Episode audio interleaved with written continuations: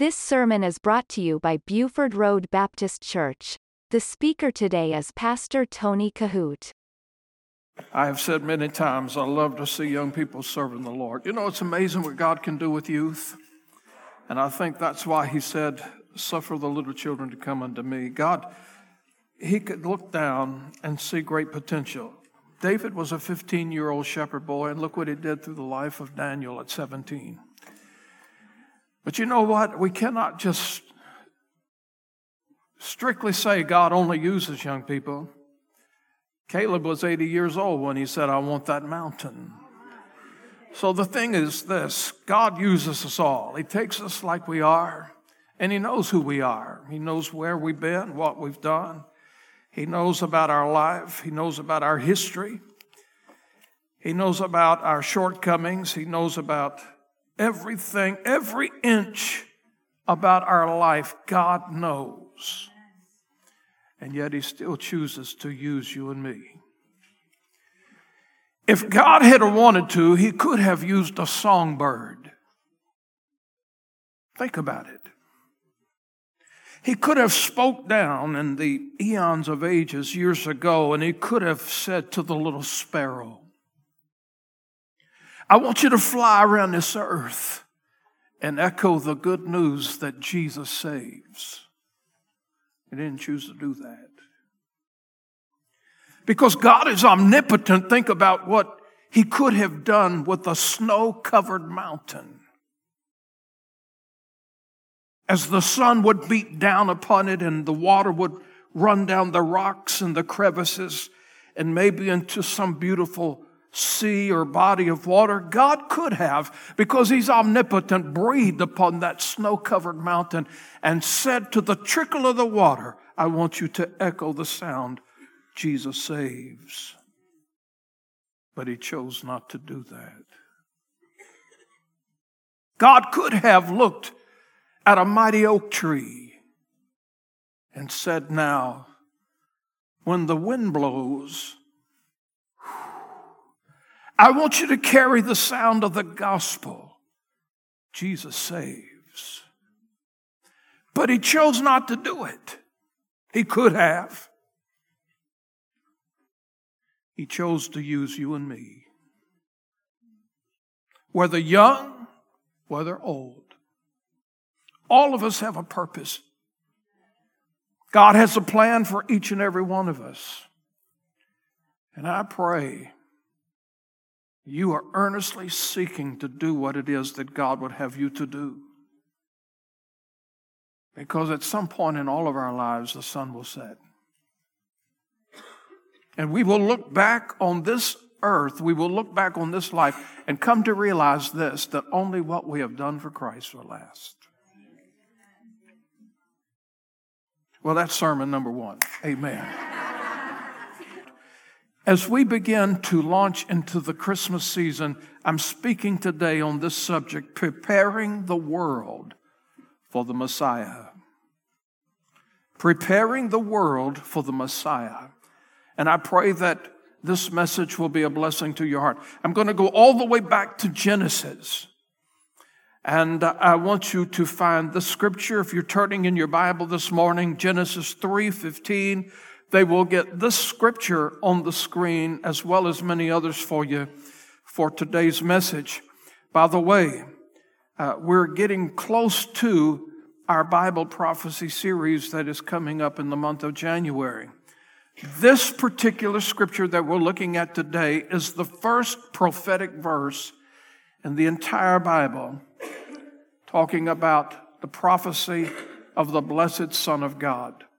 And so keep that in mind as we look at this important scripture. It's a scripture that when you look at it, it, it may be hard to understand on its surface, and I'm going to do my best to explain to you what this verse means.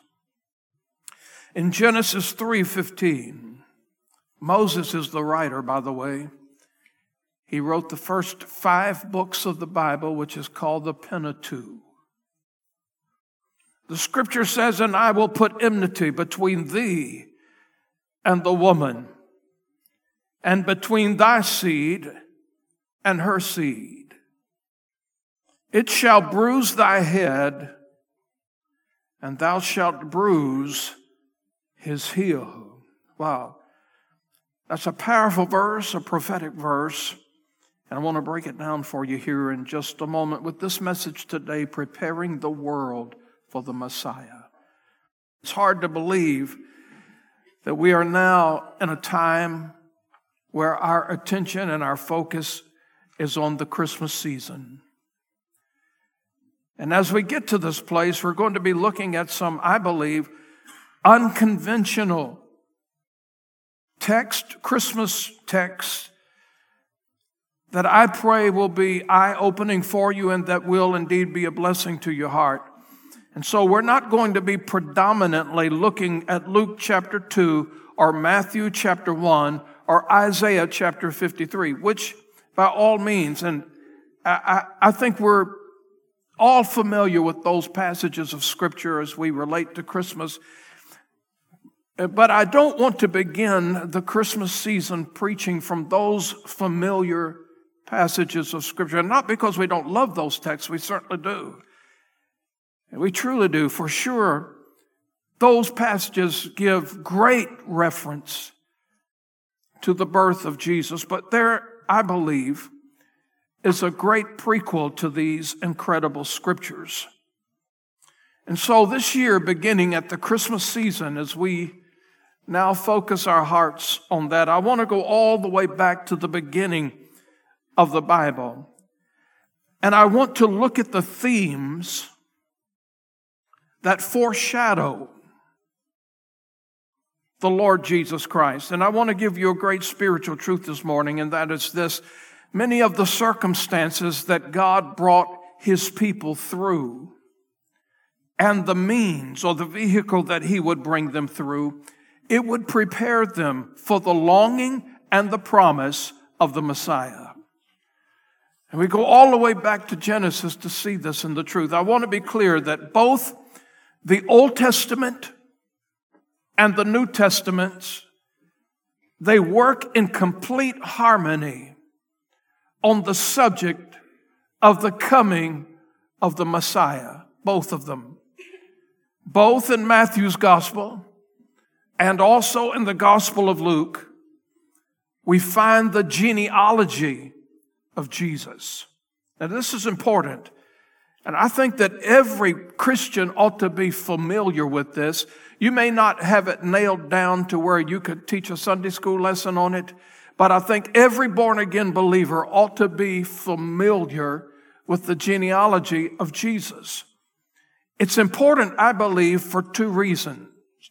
And uh, we can go back to Matthew and Luke primarily for the, for the base of this, but for two reasons, and listen carefully. One, because God promised that the Messiah would come through the line of Abraham and David. The other reason is the connecting element of the Old Testament. And so, for a quick moment today, I want us to look at this. And I want us to see, I want us to look at both of these recorded genealogies and see how they begin and how they end. And the interesting thing in my study is this that when you look at Matthew's presentation of the genealogy of Jesus, Matthew works backwards, but Luke works forward. Let me give you the idea, and I want you to see what I'm talking about. In Matthew chapter 1, verse 1 through 6, the Bible says, the book of the generation of Jesus. Jesus Christ, the son of David, the son of Abraham. Watch how this moves backwards. Abraham begat Isaac, and Isaac begat Jacob, and Jacob begat Judas and his brethren.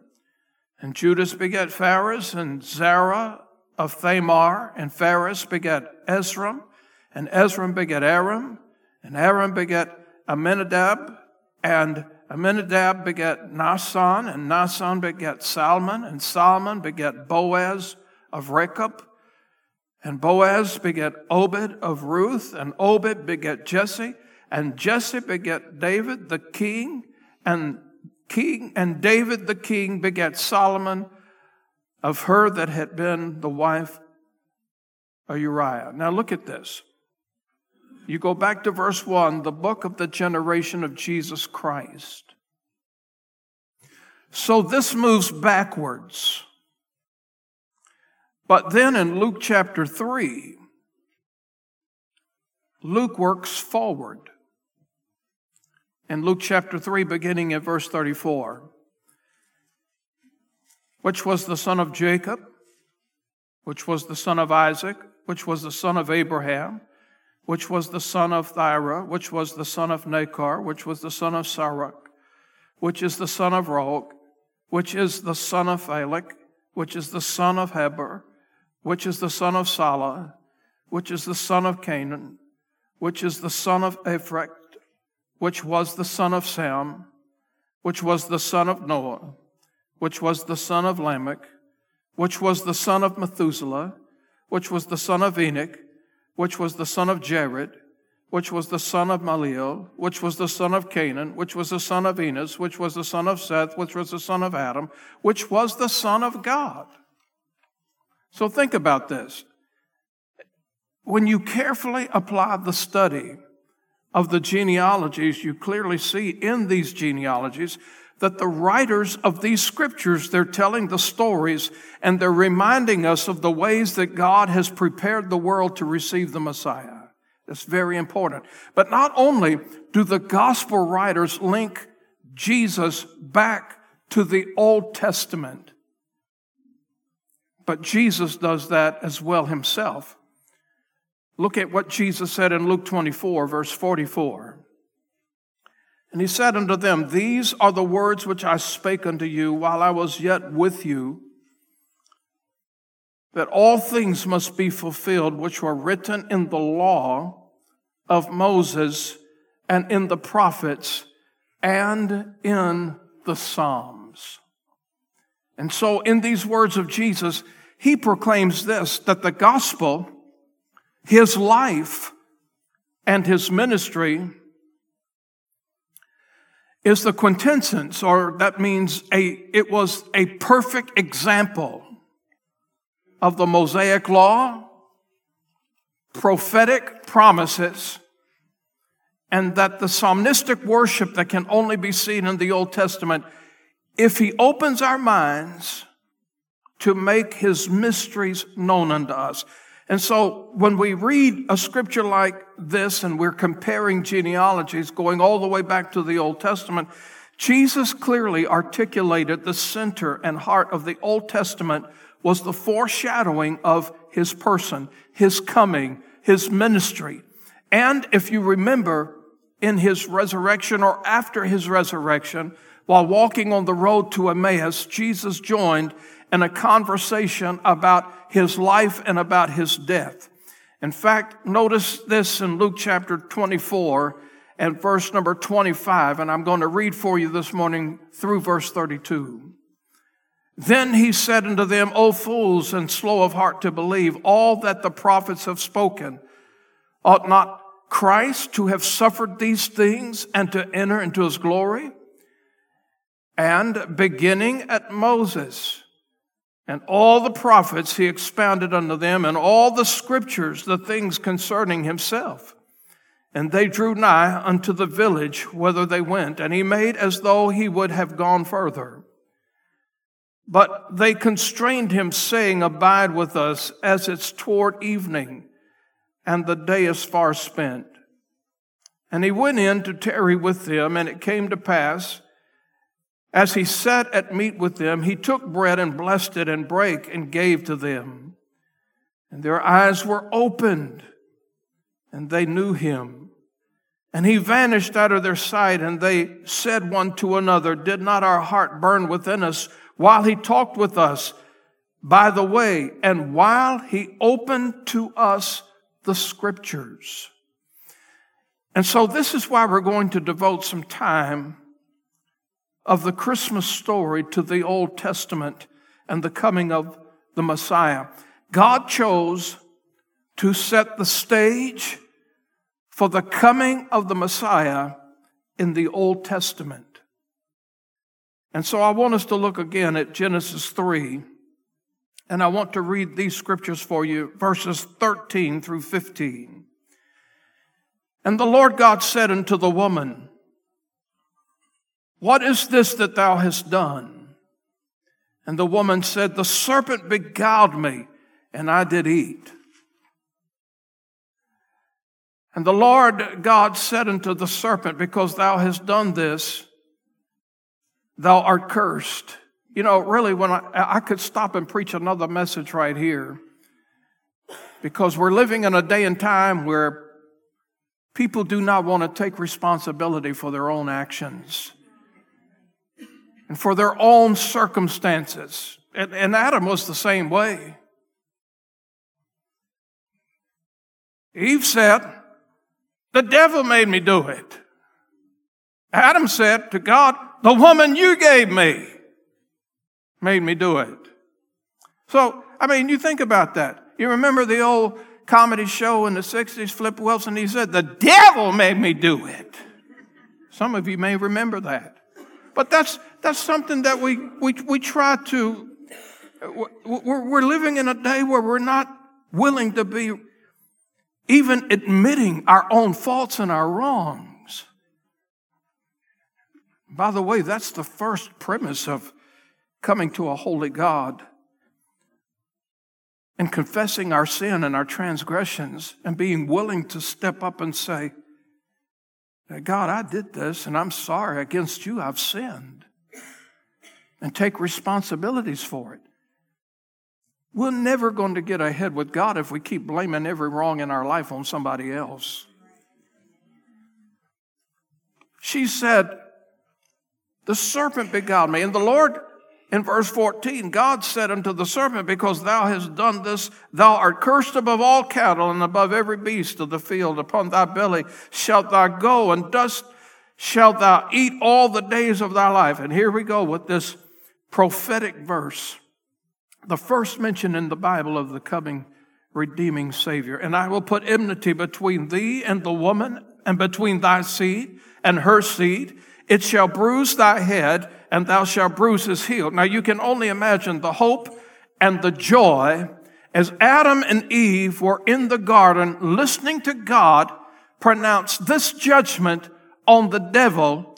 You can only imagine the hope, the expectation, the joy, the sense of relief that Adam and Eve had when God spoke these words. Because let me remind you of something. After the fall, they were beaten down, they were broken, they were shamed, and most of all, truly, they were guilty. The devil had greatly deceived them, and by the way, he's still deceiving people today. But as God had a habit of conversating with Adam and Eve in the garden, they listened to him. They listened to the voice of God as he tells the devil that there is coming one that would turn the tables on him and defeat him forever. They are hearing this conversation. And so their hearts are overwhelmed with joy. So the first thing that I've listed for you this morning, if you're following in your bulletin, is this. Number one, Genesis prepares us for the one who will defeat the devil and his evil once and for all. But listen to this. But waiting for God to send this Redeemer would become incredibly difficult. Waiting would become incredibly difficult. People wanted it right away. They didn't, they didn't want to wait. They wanted it right away. They were patiently waiting for the Messiah to come immediately. They wanted him to come right away. And by the way, they were waiting for him to come the first time. You and I are patiently waiting for him to come the second time. We're patiently waiting for that. And, and there's no doubt in my mind that as God spoke these prophetic words to the devil, Adam and Eve leaped with joy that the Messiah, the Savior, the Redeemer, the defeater was going to come. Perhaps through this verse, as, as God made this plan known to his earthly creation, maybe perhaps every time a male child was born, Adam and Eve could have very possibly thought and been overwhelmed. Maybe this is the one. Maybe this is the one. Maybe this is the one. But as time went on, they were disappointed. And then, perhaps in the process of time, they quit looking for this one and this one. They said, he's not it. He can't be it. And this one and this one. And maybe sooner or later, as they're waiting patiently, maybe all eyes then all of a sudden, as Enoch came upon the scene, maybe all eyes focused on him. In fact, in Genesis 5:21, the word says this, and Enoch lived 60 and 5 years and begat Methuselah. And Enoch walked with God. And maybe he's the one after he begat Methuselah 300 years and begat sons and daughters, and all the days of Enoch were 360 and five years. And Enoch walked with God. Maybe he is the promised one of Genesis 3.15. And he was not. For God took him. So Enoch was a bust. He wasn't the one. Then came Noah. Maybe, maybe Noah's the one. And he was righteous for a while, but he became a disappointment in so many ways and he died. And then came Abraham, Isaac, Jacob, Joseph, Moses. Maybe he's the one. Joshua, maybe he's the one. Then came all the judges and all the prophets. And according to the word of God, all of them fell short and died. And so, all throughout the Old Testament now, here's what I want you to see. As the scriptures promised the one, all the way back in Genesis 3:15, who would come to deliver all of humanity from the clutches of Satan, God's people would have to watch, pray, and wait. But going back again to Genesis 3:15, and I will put enmity between thee and the woman, and between thy seed and her seed, it shall bruise thy head, and thou shalt bruise his heel. Now, God did give a small glimpse into who they should be looking for and who they should be waiting for. And when you look again at Genesis 3:15 and you carefully study it, in this promise of God, God was describing how that Eve would bear children. And through the process of time, after many were born, he said this the seed of woman. Now look at this very carefully. And when you study this now and you make the application, the promise that was made in Genesis 3:15 is a little difficult I think to get or grasp from its surface and I think it's a little odd for two reasons. Number one, women do not have seed. Number two, women are not normally included in the genealogies. We've read two of them this morning. Most of the time, everything is traced back to the father. And so, this is why, by the way, Sarah tried her best to give Abraham a son through Hagar. But here in Genesis 3:15, I will put enmity between thee, the woman, and between thy seed, her seed. It shall bruise thy head, and thou shalt bruise his heel. Now, God doesn't mention anything about the man in this particular passage of Scripture. And this is why we have the first promise of the miraculous birth of the Lord Jesus Christ. Now, remember the prophecy that was given, and I want you to look at this. Fellas, get it on the screen in Isaiah 7:14. Therefore, and this is incredible, the Lord Himself shall give you a sign. Brother David spoke about signs in Sunday school this morning. Behold, a virgin shall conceive and bear a son. And by the way, let me remind you that as we get closer and closer to the Christmas season, do not forget some of these cardinal doctrines of the faith. Jesus Christ, I don't care what this world says, how many pamphlets they put out, how many videos they want you to watch, how many things that they're saying, and how much they want to be politically correct. Jesus Christ was the virgin born Son of God. And there has never been another virgin birth since this. I don't have time to preach that message today, but let's move on with this. Behold, a virgin shall conceive and bear a son and shall call his name Emmanuel. So, as the Messiah would come, and God had declared it, God said this, that this Messiah that was going to come, he would have to die. And the seed of Eve, too many now, would crush the head of Satan although Satan would strike his heel like a snake before being defeated, Satan did bruise the heel of the Lord with the temporary venom of the cross.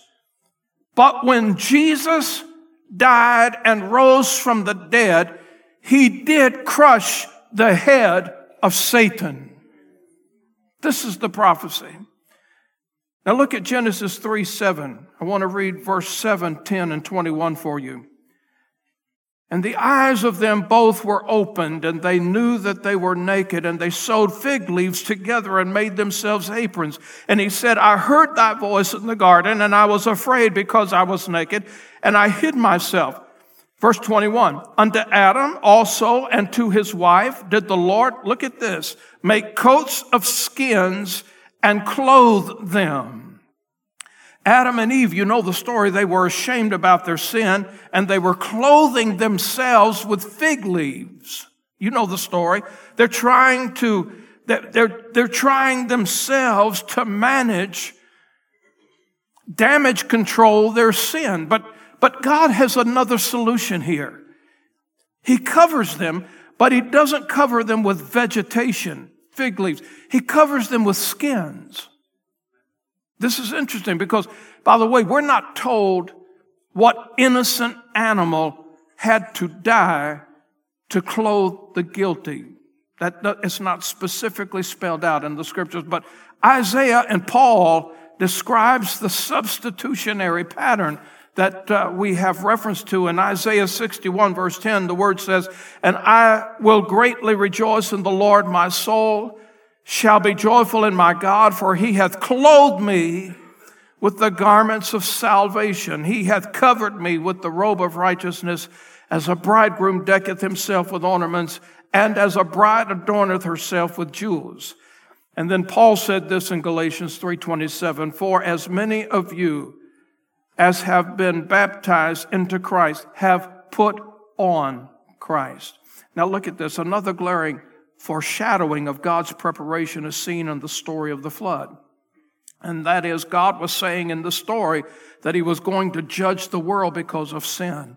In Genesis 6 5, and God saw that the wickedness of man was great in the earth, and that every imagination of thoughts of his heart was only evil continually. You know the story. God told Noah to build the ark.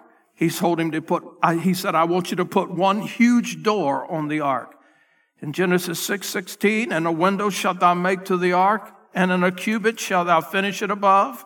And the door of the ark thou shalt set in the side thereof with lower, second, third stories shalt thou make it. So the door was the only way that any living thing could avoid God's judgment.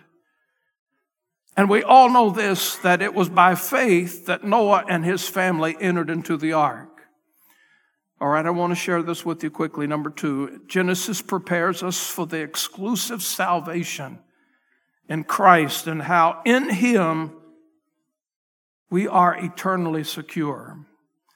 In John 14, 6, Jesus saith unto him, I am the way, the truth, and the life, and no man cometh to the Father but by me. In John 10, 9, he said, I am the door. By me, if any man enter in, he shall be saved, and shall go in and out and find pasture. And in Ephesians chapter 1, verse 13, in whom ye have trusted after that ye have heard the word of truth, the gospel of your salvation, in whom also after that ye believed, Ye were sealed with that Holy Spirit of promise. So here's the thing, church, as we move into the Christmas season and we're going all the way back to Genesis to see how God was preparing way back then the world for the Messiah. Genesis, it overflows with the great promises foreshadowing that great prophetic truth. In Genesis 12, God promises Abraham that he would be the father of many nations. In Genesis chapter 15, God promises Abraham a son. In Genesis chapter 22, God promised Abraham that he would provide a sacrifice. And so we know that God has been true to his word. God has been true to his word ever since we have had the word. The word is settled in heaven forever. And here's the thing. We're living in a society today where people are no longer wanting to live by and go by the word. I'm telling you this. You can believe in everything that comes down the highway. You can read all of these pamphlets, these books. You can do all of this study. But I will tell you this. You cannot escape the truth the word of God, according to the word, is settled in heaven forever. You cannot go wrong by holding on and trusting in God's word. God cannot lie. Believe the truth, believe the word. Don't get separated from the word. They're going to come out with soon, if Jesus tarries his coming, a Bible that fits every kumbaya in the world. They're going to take out the personal pronouns of the scripture. They're going to come up with a Bible. It's a one world Bible. It's going to be an Antichrist Bible. It's going to be a Bible that's used in the last days where it talks about every religion, where it talks about every person that has called himself a God. And I pray I do not live long enough to see this. I pray that the trumpet will sound before it appears on the earth, but I will tell you this, there's going to come out in the season of humanity. If Jesus, we need to pray, even so, come quickly, Lord Jesus. I do not want to be alive on this earth when people make the holy word of God that we hold in our laps this morning a book of hate speech, a, book of where they have outlawed what it says because it's too narrow minded. And, and the word does say that the road is narrow. The word does say that Jesus is the only way, not some of the ways, but he is the way. Listen, we have in our hands this morning the living word of God. There is no substitute for it. We cannot be compromising with it. This is the only book. And if Jesus tarries his coming, there will be a, pay, a space of time on this earth where this book will be against the law. Let me ask you this. Do you own more than one copy of the Bible? Do you?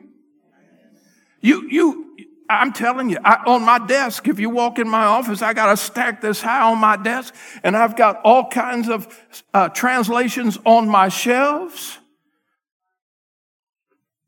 I've got Bibles at home. I got a Bible in my briefcase. I got Bibles everywhere. They could walk in this church house today and tell everybody to throw them in the aisle and pick them up. And you know what? Wednesday night, I'll stand up here and preach out of another one. And the Sunday after that, I'll preach out of another one. I got a Bible that will last me a long time. You need to have more than one Bible. You think about this. God has been true to his word. He was true then, he's true now. Everything in this book you can believe. The devil wants you to doubt it. That's why all the way back he asked Eve this question Hath God said? He put the seed of doubt in her mind. Number three, Genesis prepares us for the ultimate sacrifice of God's only begotten Son. And There's a specific reason for where God told Abraham to offer Isaac. You may have never seen this before. But in Genesis 22, he said, Take now thy son, thine only son. And have you ever really stopped to notice the play on words that God says here to Abraham? He didn't say, Listen now, we got, we got a problem. Listen, I'm going to come through for you, but look, you, you need to go through the motions. You need to deal with this. Get your son up there and, and, and, and offer him. God went as far as to say this Abraham, I want you to take your son. That right there is problem, a problem that none of us could get past. Every person in this auditorium, including myself, would look into the face of God and say, I ain't doing that. I ain't doing that, God. Here I am. Put me on the altar. But I ain't doing that. Now, if we're going to be honest with one another, every person in here would say, You're right, preacher. I couldn't do it. Couldn't do it. But it, God didn't stop there. He didn't say, oh, he, he said, Abraham, take your son, thine only son, whom thou lovest. God really drove this thing down into the heart of Abraham. Thine only son. It was whom thou lovest. It was a reflection on what was going to happen. God, God could do this. God, it broke his heart, but he could take his only son where he would. He would provide the ram in the thicket for Abraham. But God knew when he laid Jesus on the cross that there was no substitute for him. Jesus had to die. He said, Get your son. Look at this. Thine only son, Isaac, whom thou lovest, get thee into the land of Moriah and offer him for a burnt offering. Look at this. This is important. Upon one of the mountains which I will tell thee of. And the location here is very significant because the place where God told Abraham to offer Isaac would soon be called Jerusalem. In Second Chronicles chapter 3 verse 1, then Solomon began to build the house of the Lord at Jerusalem in Mount Moriah, where the Lord appeared unto David his father in the place that David had prepared in the threshing floor of Ornan the Jebusite. Now, look at Isaac as he's carrying the wood on his back up to Moriah. Genesis 22 6, and Abraham took the wood the burnt offering and laid it upon Isaac his son, and took the fire in his hand and a knife, and they went both of them together. And now I want you to picture Jesus carrying the wood, carrying the cross up Calvary's hill. In John 19, verse 17, and he bearing his cross went forth into a place called the place of a skull, which is called in the Hebrew Golgotha. And so for centuries, the Israelites were pointing to this hill Moriah, this place where Abraham had offered Isaac, they were believing in a future provision, a future atonement for centuries. The Old Testament saints, they saw the Messiah as one who would come, the Christ who would come, God's Redeemer in this event and set their hopes and faith in him. Listen carefully.